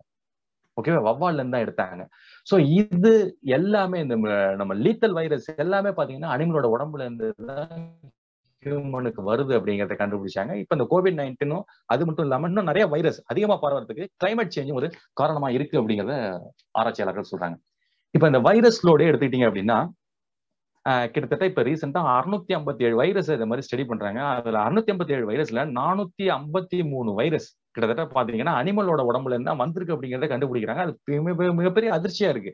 இது அதிர்ச்சி அடையறதுக்கு ஒண்ணுமே கிடையாது. என்ன காரணம் அப்படின்னா number of animals they're very rich are their repository of virus. For example bat எடுத்துங்க, கிட்டத்தட்ட நிறைய வெரைட்டி பேட் இருக்கு. ஒவ்வொரு பேட்டுமே மினிமம் நூறு டிஃபரெண்ட் கைண்ட் ஆஃப் வைரஸை சப்போர்ட் பண்ணுது அப்படின்னு சொல்றாங்க. ஸோ இன்னும் சொல்ல போனீங்கன்னா வைரஸோட லோடு எதுல அதிகமா இருக்குன்னா பேட்ஸ், அதுக்கப்புறம் ரோடன்ட், அதாவது இந்த அணில், எலி, இந்த மாதிரி குரூப்ல வைரஸ் நிறைய இருக்கு. அதுக்கு அடுத்து பாத்தீங்கன்னா பிரைமேட்ஸ் அப்படின்னு சொல்லக்கூடிய இந்த குரங்கு இனங்கள், வாலில குரங்கு, வாலில குரங்கு, மந்தி இனங்கள் சொல்றோம் இல்லையா, they are the repository of virus. even இன்னும் சொல்ல போனீங்கன்னா H I V வைரஸே வந்து சிம்பன்சில இருந்தா ஹியூமனுக்கு வந்துச்சு அப்படிங்கிற மாதிரியான ஒரு கான்செப்ட் இருக்கு. அதுக்கு அடுத்து பாத்தீங்கன்னா பேர்ட்ஸ்.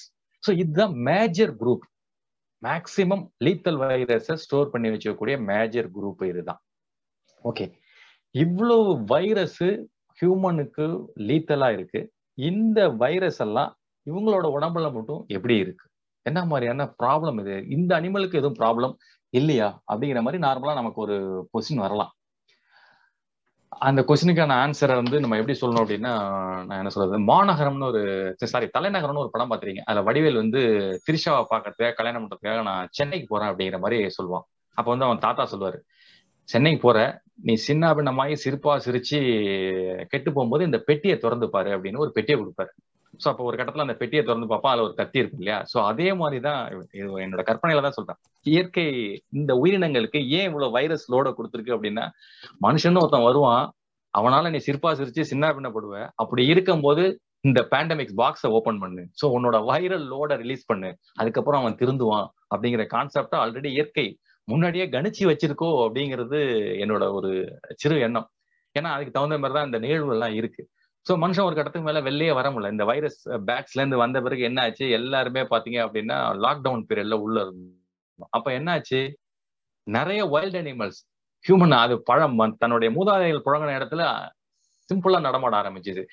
திருவனந்தபுரத்துல பாத்தீங்க அப்படின்னா ஸ்வீட் கேட், அதுக்கப்புறம் வைல்டு போர் இந்த காட்டு பண்டிகைகள், அதுக்கப்புறம் பாத்தீங்கன்னா நம்ம திருப்பதி பகுதியில மான் இனங்கள், அதுக்கப்புறம் டால்பின், இன்னும் கேஞ்சஸ்ல வந்து டால்பின் பார்த்தாங்க, யமுனையில பல இடத்துல பல நாளுக்கு முன்னாடி பல வருஷங்களுக்கு முன்னாடி பார்த்த டால்பினை பார்த்தாங்க.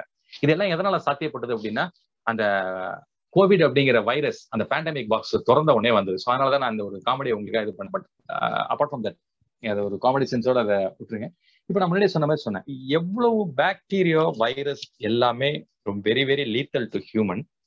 ஆனா இது எப்படி மற்ற அனிமலோட உடம்புல இருக்கு அப்படிங்கறத பாத்தீங்க அப்படின்னா அது பாக்கிறதுக்கு கூட நமக்கு ஒரு சின்ன எக்ஸ்பிளனேஷன். இப்ப மற்ற அனிமல் மட்டும்தான் இந்த மாதிரியான மைக்ரோப்ஸ் சப்போர்ட் பண்ணுதா, ஹியூமன் யாருமே சப்போர்ட் பண்ணலையா, ஹியூமனோட உடம்புல இந்த மாதிரி மைக்ரோப்ஸ் இல்லையா அப்படின்னு ஒரு கேள்வி கேட்டீங்கன்னா கட்டாயமா இருக்கு. கோடிக்கணக்கான மைக்ரோப்ஸ் நம்மளோட உடம்புலயும் இருக்கு. எஸ்பெஷலி பாத்தீங்க அப்படின்னா நம்மளோட உணவு மண்டலம், டைஜஸ்டிவ் ட்ராக் இருக்கு இல்லையா, டைஜஸ்டிவ் ட்ராக்ல கோடிக்கணக்கான நன்மை செய்யக்கூடிய பாக்டீரியாவும் ஈஸ்டும் இருக்கு. அந்த பாக்டீரியாவும் ஈஸ்டும் இருக்கிற தொட்டு தான் உங்களோட டைஜஷன் ப்ராப்பரா நடக்குது. உங்களோட டைஜஷனை ஃபெசிலிட்டேட் பண்ணி கொடுக்கறது, இம்ப்ரூவ் பண்ணி கொடுக்கறது இந்த பாக்டீரியா வைரஸ் தான். பட் காலப்போக்கில் நம்மளோட தவறான உணவு பழக்கங்களால என்ன ஆகுது அப்படின்னா இந்த பாக்டீரியா வைரஸ் எல்லாம் அழிஞ்சு போயிடுது. அதுக்கடுத்து நம்ம என்ன பண்றோம், இந்த பாக்டீரியா வைரஸ் எல்லாம் அழிஞ்சு போன உடனே ப்ரோபயாட்டிக் அப்படின்னா இந்த பாக்டீரியா வைரஸை வந்து ஸ்பூன் போட்டு ஃபுட்டா சாப்பிட்ற அளவுக்கு நம்மளோட நிலைமை மாறி போனது ரொம்ப வருத்தமான ஒரு நிகழ்வு. ஸோ எதுக்கு நான் இதை சொல்றேன் அப்படின்னா, எல்லா உயிரினமும் தே ஆர் ஹைலி டிபெண்ட். உயிரினம் மட்டும் கிடையாது, every environment, every habitat and then every species highly depend microbes for their better சர்வைவல்ஷிப். So ஒரு மைக்ரோப்ஸ் இல்லை அப்படின்னா எந்த உயிரினமும் எந்த ஈகோ சிஸ்டமும் இயங்காது, அதுதான் உண்மை. ஸோ அது மாதிரிதான் இந்த வைரஸ் ஆகட்டும், இந்த நமக்கு கோவிட் காஸ் பண்ண வைரஸ் இருக்கு இல்லையா, அது பேட்டோட உடம்புல இருக்கு. ஆனால் பேட்டுக்கு வந்து அது எந்த விதமான ஹார்மும் கொடுக்கறது கிடையாது. இப்போ இன்னொரு நல்ல எக்ஸாம்பிள் சொல்லணும் அப்படின்னா நம்ம இந்த பிளான்ட் சொல்லலாம், leguminous plant and rhizobium bacterium அப்படின்னு நம்ம சின்ன பிள்ளையில படிச்சிருப்போம், காலேஜ் லெவலே படிச்சிருப்போம் ஏன் சின்ன பிள்ளையில. ஸோ அந்த ரைசோபியம் அப்படிங்கிறது உளுந்து பயிர் வகை தாவரங்களை முடிச்சிங்கன்னா வேறு முடிச்சு அப்படின்னு ஒன்று பார்ப்போம். அந்த வேறு முடிச்சுங்கிறது என்னன்னா அந்த ரைசோபியம் பாக்டீரியம் அங்கே தான் இருக்கு. ஸோ அந்த பிளான்ட்டுக்கும் ரைசோபியம் பாக்டீரியமுக்கும் என்ன சம்பந்தம்? So they're mutually helping each other. So அந்த பிளான்ட் என்ன பண்ணுது, இந்த பாக்டீரியம் வாழ்றதுக்கான தகவமைப்பா அந்த தன்னோட உடம்புல ஏற்படுத்தி கொடுக்குது. அதுக்கு பிரதிபலனா கைமாறா என்ன பண்ணுது அப்படின்னா, நேச்சரோட டிசைன் இங்கதான் நம்ம பார்க்கணும். மற்ற பிளான்ட் மாதிரி நைட்ரஜனை டெபாசிட் பண்ணி இல்ல சேவ் பண்ணி இல்ல கிரகிச்சு வைக்கக்கூடிய தன்மை இந்த லெகுமினஸ் பிளான்ட்டுக்கு எல்லாம் கிடையாது. அதாவது லெகுமினஸ் பிளான்ட்டுங்கிறது இந்த பயிர் வகை தாவரங்கள், அதுக்கு கொஞ்சம் இயற்கையாவே கம்மி. ஸோ அப்ப என்ன பண்ணுது, இந்த பாக்டீரியா என்ன பண்ணுது, எனக்கு இடம் கொடு, நான் உனக்கு அட்மாஸ்பியர்ல இருக்கக்கூடிய நைட்ரஜனை உனக்கு நான் தரேன். ஏன்னா நைட்ரஜன் சத்து ரொம்ப ரொம்ப முக்கியம். விவசாயம் நம்ம எல்லாம் விவசாய குடும்பத்துல வந்து நமக்கு எல்லாருக்குமே தெரியும். ஸோ இந்த நைட்ரஜன் சத்தை ஆக ஆகாசத்துல இருக்கக்கூடிய நைட்ரஜன் சத்தை கிரகிச்சு இந்த பிளான்ட் வளர்றதுக்கு இந்த பாக்டீரியம் ஹெல்ப் பண்ணுது, அதுக்கு கைமாறா இடத்தை கொடுக்குது. ஸோ இதே மாதிரியான ரிலேஷன்ஷிப் எல்லா அனிமல்லையுமே உண்டு. ஸோ அந்த வைரஸ் அப்படிங்கிற சொல்றோம் இல்லையா, ரேபிஸ் வைரஸோ இல்லை வேற ஏதாவது இந்த சார்ஸ் வைரஸ் எல்லாமே இந்த பேட்ல இருக்கு, பேர்ட்ஸ்ல இருக்கு. ஆனா அந்த அனிமலுக்கு எந்த விதமான டிஸ்டர்பன்ஸும் அது காஸ் பண்ணாது. ஏன்னா they are leading a mutually helpful life.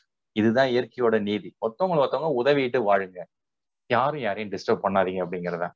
இப்ப இந்த வைரஸும் இந்த பாக்டீரியாவும் அந்த அனிமலோட உடம்புல இருந்து வெளில வரும்போதுதான் வேற மாதிரியா ரியாக்ட் பண்ணுது. அதாவது எப்படி அப்படின்னா, அந்த அனிமலோட உடம்புல இருக்கும்போது அம்பியா இருக்கு, எந்த விதமானதும் கிடையாது, லா அபைடிங் சிட்டிசனா இருக்கு. அதுக்கு ஹெல்ப் பண்ணிக்கிறது இந்த பிளான்ட், அதுக்கு ஹெல்ப் பண்ணுது, அந்த அனிமல் அதுக்கு ஹெல்ப் பண்ணுது, வாழ்ந்துட்டு இருக்கு. நீ அதை டிஸ்டர்ப் பண்ணும் போது தான் என்ன ஆகுது, அந்த பிளான்ட் செத்து போகும்போது இந்த பாக்டீரியாமோ இல்லை வைரஸோ வெளில வரும்போது it act as Anniyan or Remo. உங்க நல்ல நேரம் ரெமோவா இருந்தா பிரச்சனை கிடையாது. அன்னியனா இருந்துச்சு அப்படின்னா பிரகாஷ் ராஜ் கதை தான், பின்னி எடுக்கிற இடம் அப்படின்ட்டு அடி வாங்கிட்டு மாத்திரை போற நிலைமையில தான் நம்ம இருக்கும். இப்ப அதே தான் கோவிட்லயும் நடந்தது. கோவிட் ஊகானோட வைரலஜி லேப்ல இருந்து வந்ததா இல்ல வெட் மார்க்கெட்ல இருந்து வந்ததா அப்படிங்கிற question, it's a million dollar question. அது காலப்போக்கில் என்ன ஒரு ரெண்டு ஒரு வருஷத்துல இருக்கான விடை கிடைக்கும். பட் என்ன, அதை நீங்க கொண்டு வந்துட்டீங்க, அது அன்னியன் மாதிரி ரியாக்ட் பண்ணுது. ஸோ பேட்ல இந்த வைரஸை தனியாக ஐசோலேட் பண்ணீங்க, ஹேபிடேட்டை டெஸ்ட்ராய் பண்ணீங்க. அப்படி ஹேபிடேட்டை டெஸ்ட்ராய் பண்ணும்போது இந்த உயிரினங்கள் வெளில வருது. அப்ப இந்த உயிரினத்துல இருந்து என்ன பண்ணுது அப்படின்னா, அந்த உயிரினங்கள்ல பெனிஃபிட்டா இருக்கக்கூடிய ஒரு பாக்டீரியம் உங்களோட உடம்புக்கு வரும்போது ஹார்ம்ஃபுல்லா மாறுது. ஓகேவா, இதுதான் அந்த கான்செப்ட். ஸோ எங்கெங்க யார் யார் எந்த இடத்துல இருக்கணுமோ அந்த இடத்துல இருந்தாங்கன்னா பிரச்சனையே கிடையாது தான். ஸோ இதுக்கு சொல்யூஷன் என்ன? இப்போ பயோடைவர்சிட்டியை கன்சர்வ் பண்ணனா பேண்டமிக் ஒழியுமா அப்படிங்கிறது தான் கொஸ்டின். டெஃபினட்டா நீ பயோடைவர்சிட்டியை டிஸ்டர்ப் பண்ணாம இருந்தீங்கன்னாலே இந்த மாதிரியான பேண்டமிக்கே வராது, எபிடமிக்கே வராது, அவுட் பிரேக்கே ஆகாதுங்கிறது தான் தியரி. ஸோ அப்போ நம்ம என்ன பண்ணலாம், என்ன பண்ணணும் அப்படிங்கிற கொஸ்டின் நேச்சுராகவே வரும். என்ன பண்ணலாம், என்ன பண்ணணும் அப்படிங்கிறதுக்கு பார்த்தீங்க அப்படின்னா, எகெயின்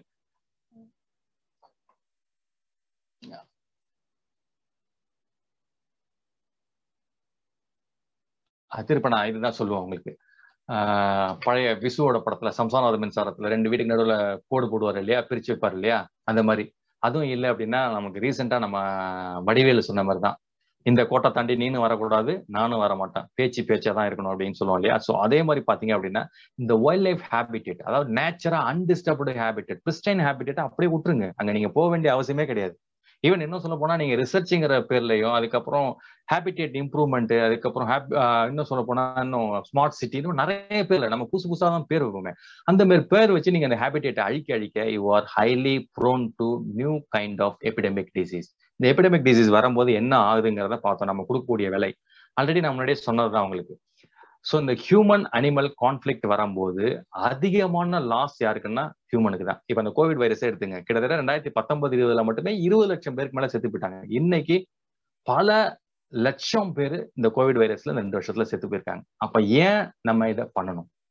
நமக்கு தேவையில்லாத ஒரு டிஸ்டர்பன்ஸை நம்மளே தான் கிரியேட் பண்ணிட்டு அதுக்கான பலனை அனுபவிக்கிறோம். இந்த ஒரு வருஷத்துல வேக்சினுக்கு எவ்வளவு நம்ம பாடுபட்டுருப்போம் என்ன அப்படிலாம் நினைச்சு பாருங்க. ரெண்டாவது இன்னொரு விஷயம் நம்ம ஞாபகம் வச்சுக்கணும். ஸோ பயோடைவர்சிட்டி இருந்தா மட்டும்தான் நம்மளால நம்மளை காப்பாத்திக்க முடியும். ஏன்னா நமக்கு தேவையான மெடிசன் பூரா அங்கதான் இருக்கு. இப்ப என்னோட டிஸ்கஷனோட நான் இறுதி போர்ஷன் வரேன். இயற்கையிடமிருந்து மனித இனம் கற்றதும் பெற்றதும் என்ன?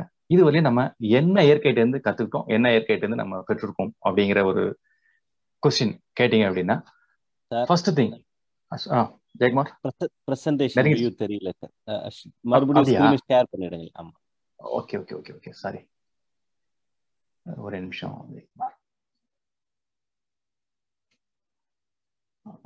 Host ask the host asked you to start your video. Start my video. Okay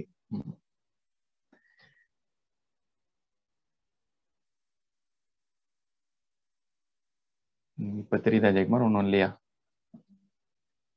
இப்போ ஓகேவா வருதா? இன்னும் வரல சார், உங்க வீடியோ தான் தெரியுது. Uh, just a minute. Huh?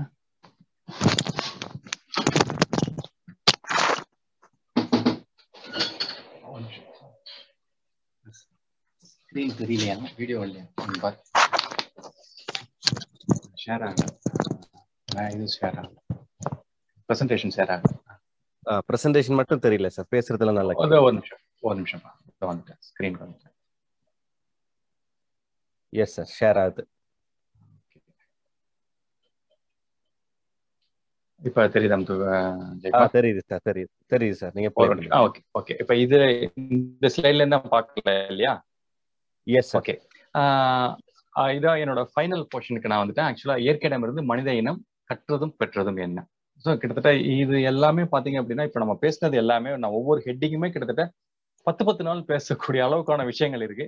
But நான் ரொம்ப உங்களுக்கு ஃபெமிலியரான விஷயங்களை மட்டும்தான் நான் இதில் ஷேர் பண்ணி வரேன்.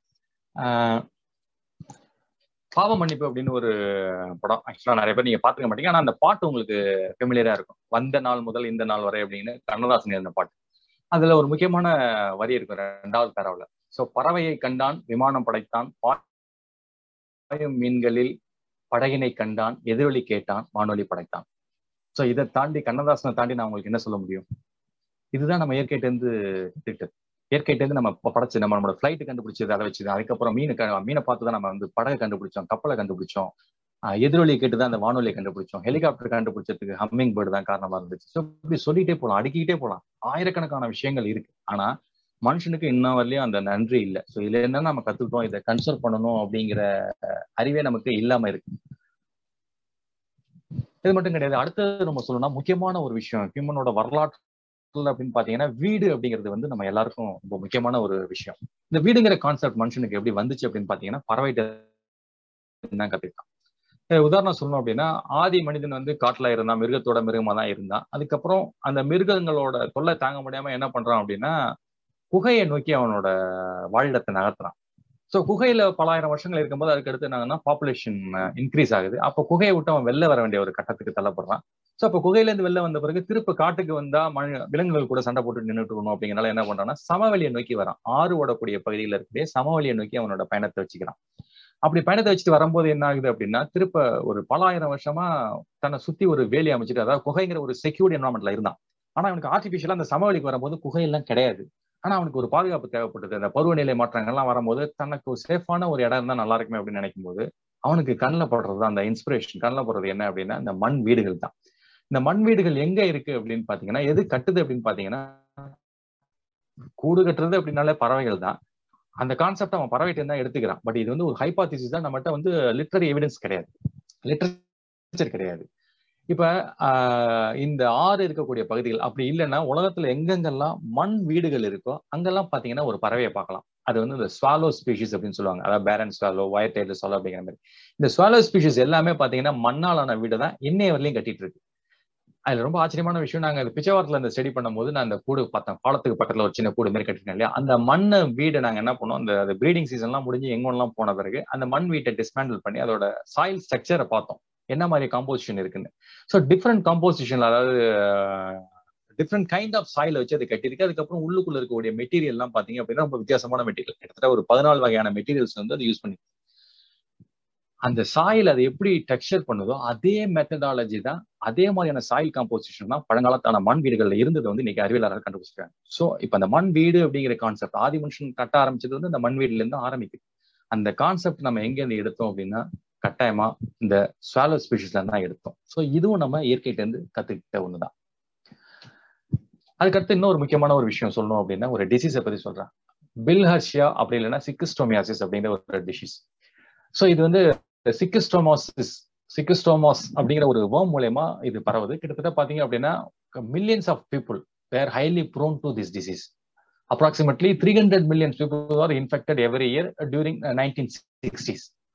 ஸோ இது எப்படி வருது அப்படின்னு பாத்தீங்க அப்படின்னா நீர்நிலைகளுக்கு போகும்போது அவனோட காலில் இந்த வேர்மோட லார்வா, சர்க்காரியா லார்வா அப்படின்னு பேரு, ஓகே நான் அதுக்கு முன்னாடி சொல்றேன், அந்த அடல்ட் ஸ்பீஷிஸ். இப்ப சர்க்காரியா லார்வா ஒரு வாட்டி ஹியூமனோட உடம்புக்குள்ள போயிடுச்சு, உடம்புக்குள்ள போனவனே என்ன ஆகும்னா மேல் அண்ட் ஃபீமேல் ரீப்ரொடியூஸ் பண்ணி ஆயிரக்கணக்கான எக் வந்து ரிலீஸ் பண்ணும். அந்த எக் எப்படின்னா யூரின் மூலமாவும் ஃபீகல் மீட்டர் மூலமாவும் ஃபீகல் மீட்டர் மூலமாவும் நம்மளோட உடம்புல இருந்து வெளில வரும். அப்படி வெளில வந்த பிறகு என்ன ஆகும் அப்படின்னா நீர்நிலைகள் எங்கேயாவது இருந்துச்சுன்னு வச்சுங்க, அக்வாட்டிக் பாடி, இந்த அக்வாட்டிக் பாடியில போய் என்ன ஆகும்னா கலந்துரும். அப்படி கலந்த பிறகு என்ன ஆகும் அப்படின்னா ஒரு லார்வாவா டெவலப் ஆகும். மிர்சீடியம் லார்வா அப்படின்னு பேர் அந்த லார்வாவோட பேரு. அது வந்து ஒரு ஃப்ரீ ஸ்விம்மிங் லார்வா. இந்த மிர்சீடியம் லார்வா என்ன பண்ணும் அப்படின்னா ஒரு ஸ்னைல், அந்த ஆப்பிரிக்கன் பகுதியிலையும் அது ஏஷியாவோட ஒரு சில பகுதியிலையும் அந்த ஸ்னைலை பார்க்கலாம். அந்த ஸ்னைல் எங்க இருக்கு அப்படின்னு பார்த்துட்டு இருக்கோம். அந்த ஸ்னைல் வந்தோடனே அதோட உடம்புல பெனிட்ரேட் ஆகி இந்த லார்வா உள்ள போயிடும். ஸோ அந்த லார்வா அந்த ஸ்னைலோட உடம்புக்கு போயிட்டு அது எந்த விதமான டேமேஜும் ஸ்னைலுக்கு ஏற்படுத்தாது. So they have a mutual understanding. இந்த மிர்சீடியம் லார்வா உள்ள போய் ஒரு டுவெண்ட்டி ஃபோர் ஹவர்ஸ்லயோ அப்படி இல்லை அப்படின்னா ரெண்டு மூணு நாளுக்குள்ள என்ன ஆகும் அப்படின்னா மல்டிப்ளை ஆகி பெருகி, அதாவது ஒரு லார்வா உள்ள போச்சுன்னா, மிர்சீடியம் லார்வா உள்ள போச்சுன்னா கிட்டத்தட்ட நூற்றுக்கணக்கான சர்க்காரியா லார்வாவா டெவலப் ஆகும். அந்த டெவலப் ஆன உடனே அடுத்து என்ன ஆகும்னா அந்த நத்தையை விட்டு வெளில வந்துடும், ஸ்னைலை விட்டு வெளில வந்துடும். இது எல்லாமே அக்வாட்டிக் மீடியத்தில் தான் நடக்கும். ஸ்னைலை விட்டு வெளில வந்து ஃப்ரீ ஸ்விமிங் லார்வாவா அது தண்ணியில சுத்திட்டு இருக்கும். அப்ப நம்ம ஹியூமன்ஸ் யாராவது போனாங்க அப்படின்னா அவங்க ஸ்கின்னுக்குள்ள பெனிட்ரேட் ஆகி இந்த லார்வா உள்ள போயிடும். இந்த லார்வா உள்ள போய் பெனிட்ரேட் நமக்கு தெரியவே தெரியாது, அந்த பெனிட்ரேஷன் உள்ள தெரியாது, ரொம்ப மைனூட் லார்வா. உள்ள போன உடனே என்ன ஆகும் அப்படின்னா பிளட் ஸ்ட்ரீம்ல கலந்து அடல்ட்டா டெவலப் ஆகும். அதுக்கப்புறம் பாத்தீங்க அப்படின்னா நம்ம சாப்பிடக்கூடிய எல்லா சாப்பாடுல இருக்கக்கூடிய நியூட்ரியன்ஸ், பிளட் செல் எல்லாத்தையுமே சாப்பிட ஆரம்பிச்சிடும். அப்ப என்ன ஆகும், we are highly prone to nutrient deficiency. அது மட்டும் இல்லாம பிளட் செல் கவுண்ட் குறைஞ்சு போயிடும், நியூரல் டிசார்டர் வரும். கட்டாயமா பாத்தீங்க அப்படின்னா ஒன் ஃபைன் மார்னிங் வந்து மரணம் நிச்சயம். ஸோ இது இதனால என்ன ஆச்சுன்னா ஆப்பிரிக்கான் பகுதியிலையும் ஒரு சில ஏஷியன் பகுதியிலையும் கிட்டத்தட்ட பாத்தீங்கன்னா லட்சக்கணக்கான மக்கள் ஆயிரத்தி தொள்ளாயிரத்தி அறுபத்தி நாலுக்கு முன்னாடி வரையும் செத்து போயிட்டு இருந்தாங்க. ஸோ இதுக்கான மருந்து என்னன்னு தெரியாமலே உலகம் தவிச்சு போயிட்டு இருந்துச்சு. அப்போ இது இருக்கும்போது அகிலலுமா அப்படிங்கிற ஒரு எத்தியோப்பியன் டாக்டர், ஸோ அவரு இந்த ஃபீல்ட்ல தான் ரிசர்ச் பண்ணிட்டு இருந்தாரு. ஓகே, அவர் என்ன பண்ணாரு அப்படின்னா ஒரு நாள் அந்த ஆதிவாசிகள் இருக்கக்கூடிய காட்டு வழியா வந்து போயிட்டு இருக்கும்போது பார்க்கும்போது நிறைய இந்த நத்தைகள் செத்து கிடக்கிறத பாக்குறாரு. இந்த நத்தைகள் செத்து கிடக்கிறத பார்த்தோன்னே ரொம்ப ஆச்சரியம், ஏன்டா அந்த நத்தையில அப்படி செத்து கிடக்குது. அப்ப மேல இன்னொரு ஸ்டெப் கொஞ்சம் மேல போய் பார்க்கும்போது என்ன தெரியுதுன்னா சோப்பு பெர்ரி அப்படிங்கிற ஒரு பிளான்ட், ஆக்சுவலா அது சீயக்கா மாதிரின்னு வச்சுக்கோங்களேன், அதை யூஸ் பண்ணி தான் அவங்களோட துணியெல்லாம் துவைக்கிறாங்க அந்த ஆதிவாசி மக்கள். அந்த சோப்புல இருந்து வரக்கூடிய நொற என்ன பண்ணுதுன்னா இந்த ஸ்னைல கொண்டுடுது. அந்த ஸ்னைல் வந்து அந்த நொற பட்டு வேகத்துக்கு செத்து போயிடுது அப்படிங்கிறத அவர் கண்டுபிடிக்கிறாரு. ஸோ அதை வந்து லெபார்டரியில வச்சு ப்ரூவ் பண்ணனால என்ன ஆச்சு அப்படின்னா இப்ப இந்த சிக்கிசோமியாசிஸ் பரவறதுக்கு முக்கியமான காரணம் இந்த நத்தை தான். இப்ப இந்த நத்தை இல்லை அப்படின்னா இந்த நோய் வராது. அப்ப என்னாச்சு, இந்த சோப்பு பெர்ரி அப்படிங்கிற பிளான்ட்டோட அதை நல்லா கரைச்சி தண்ணியில கரைச்சி அந்த நத்தை இருக்கிற இடத்தெல்லாம் ஊத்துங்கன்னா நத்தை செத்து போயிடும். நத்தை செத்து போச்சுன்னா இந்த லார்வா வளரும் அப்படிங்கிறத கண்டுபிடிச்சி யூஎனுக்கு சொல்லி வேர்ல்டு பேங்க் ப்ராஜெக்ட் மூலயமா எல்லா இடத்துலயும் இந்த நீர்நிலைகள் எல்லாத்தையும் இந்த சோப்பு பெர்ரி பிளான்ட்டை தெளிச்சாங்க. அதுக்கப்புறம் இந்த டிசீஸ் டிராஸ்டிக்கலா குறைஞ்சி போச்சு. ஸோ ஒரு சின்ன அப்சர்வேஷன், ஸ்மால் அப்சர்வேஷன்ல என்ன ஆச்சு அப்படின்னா